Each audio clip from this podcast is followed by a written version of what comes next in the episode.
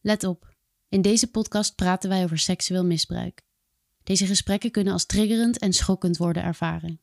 Luister daarom naar deze podcast op een gepaste en veilige plek waar ondersteuning mogelijk is. Heb je zelf een soortgelijke situatie meegemaakt en ben je op zoek naar hulp?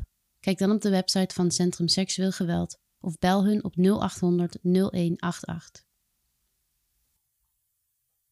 Iedereen kent Medusa als het monster met het slangenhaar dat mensen kon verstenen met een enkele blik.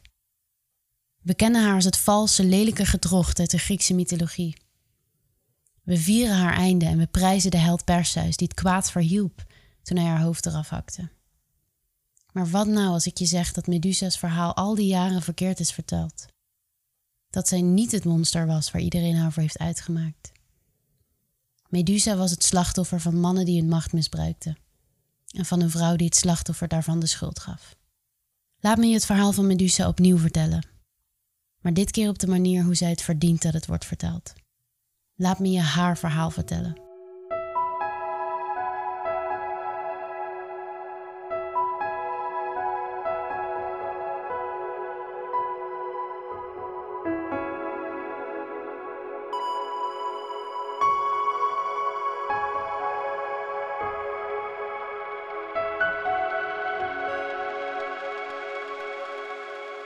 Medusa werd geboren als een van de drie dochters van de zeegod Phorkys en zijn zus Keto. Samen met haar twee zussen werden zij de Gorgonen genoemd.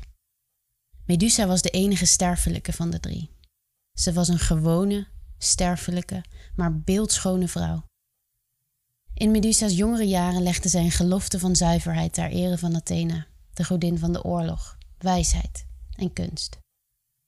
Met deze gelofte beloofde Medusa om nooit een liefdesrelatie aan te gaan of haar maagdelijkheid te verliezen. Een leven lang in dienst van Athene, in haar tempel. Medusa's schoonheid trok ongevraagd de aandacht van verschillende mannen. Trouw aan haar gelofte wilde zij er niets van weten. Ze wees elke man af. Op een dag kwam Poseidon de tempel van Athena binnen. Hij liet zijn oog vallen op Medusa.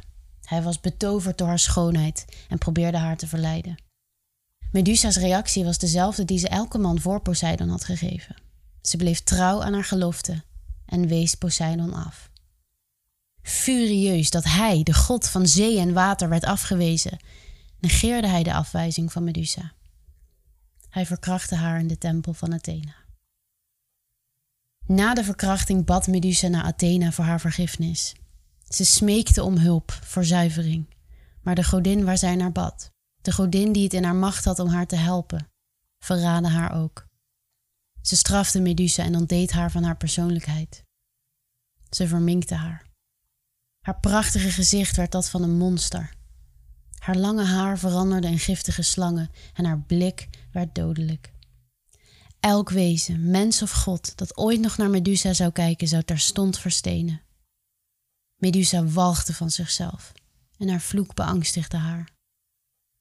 Ze sloot zich op in een donkere grot en ze leidde een eenzaam leven afgesloten van de wereld. Medusa werd bestraft voor een daad waarvan zij het slachtoffer was. Jaren later wordt Perseus, de Griekse god van oorlog, gestuurd om Medusa te vermoorden. In een onzichtbaarheidsmantel sluipt hij in de nacht haar god binnen en hij onthoofdt haar in haar slaap. Athena's vloek werkt na de dood van Medusa nog door. Iedereen die haar aankijkt versteent ter plekke. Perseus neemt Medusa's hoofd mee om haar te gebruiken als een wapen. Om haar te misbruiken als wapen. Zoals je hoorde leefde Medusa in haar sterfelijke leven hetzelfde leven als ze deed in haar dood. Ze had geen controle, geen zeggenschap over haar eigen lichaam. Waar Medusa destijds gezien werd als een schande omdat ze haar gelofte van zuiverheid verbrak, zien we nu dat dit ver van de waarheid is. Medusa was slachtoffer van seksueel misbruik. Niemand, niet Poseidon, noch Perseus, had het recht om haar lichaam aan te raken en binnen te dringen. Niemand had het recht haar te gebruiken voor hun eigen behoeften. Wat Medusa's verhaal nog tragischer maakt, is dat zij degene was die na haar trauma werd bestraft. Zij werd bestraft voor de daad van haar verkrachter Poseidon. Dit is niet heel verschillend van wat er tegenwoordig nog altijd gebeurt. Het is wat wij vandaag victim blaming noemen. Want Medusa was toch zo mooi. Zij had Poseidon verleid. En daarnaast, niemand kon Poseidon toch weerstaan. Het moet wel haar schuld zijn geweest. Medusa was geen monster. De echte monsters in haar verhaal waren Poseidon, haar verkrachter, Perseus, haar misbruiker, en Athena, de godin die het slachtoffer tot de schuldige maakte. Alle drie maakten ze een slagveld van haar lichaam. De mensen die door de eeuwen heen Medusa's verhaal vertelden, vertelden dit uit het perspectief van de goden, de helden, Poseidon en Perseus. Maar hierin maakten ze een monster van haar. Haar trauma was te confronterend, haar pijn was te luidruchtig en haar breekbaarheid te dichtbij. Het was makkelijker om haar de schuld te geven dan om hun eigen kwetsbaarheid onder ogen te komen. Medusa verdiende het om haar eigen verhaal te vertellen. Ze verdiende het om haar stem terug op te eisen. En met haar elk slachtoffer van seksueel misbruik.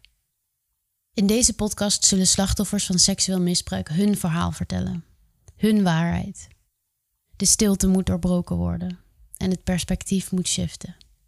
De vingers moeten de andere kant op wijzen. Niet langer naar het slachtoffer, maar naar degene die namen wat niet van hen was. Want een slachtoffer is het nooit schuld. Dankjewel voor het luisteren naar Medusa's missie. De podcast is geproduceerd door Fleur Abe en Kiki Lindelauf. De muziek in deze podcast is gemaakt door Leon Sperling. De podcast is geëdit door Rosa Becks.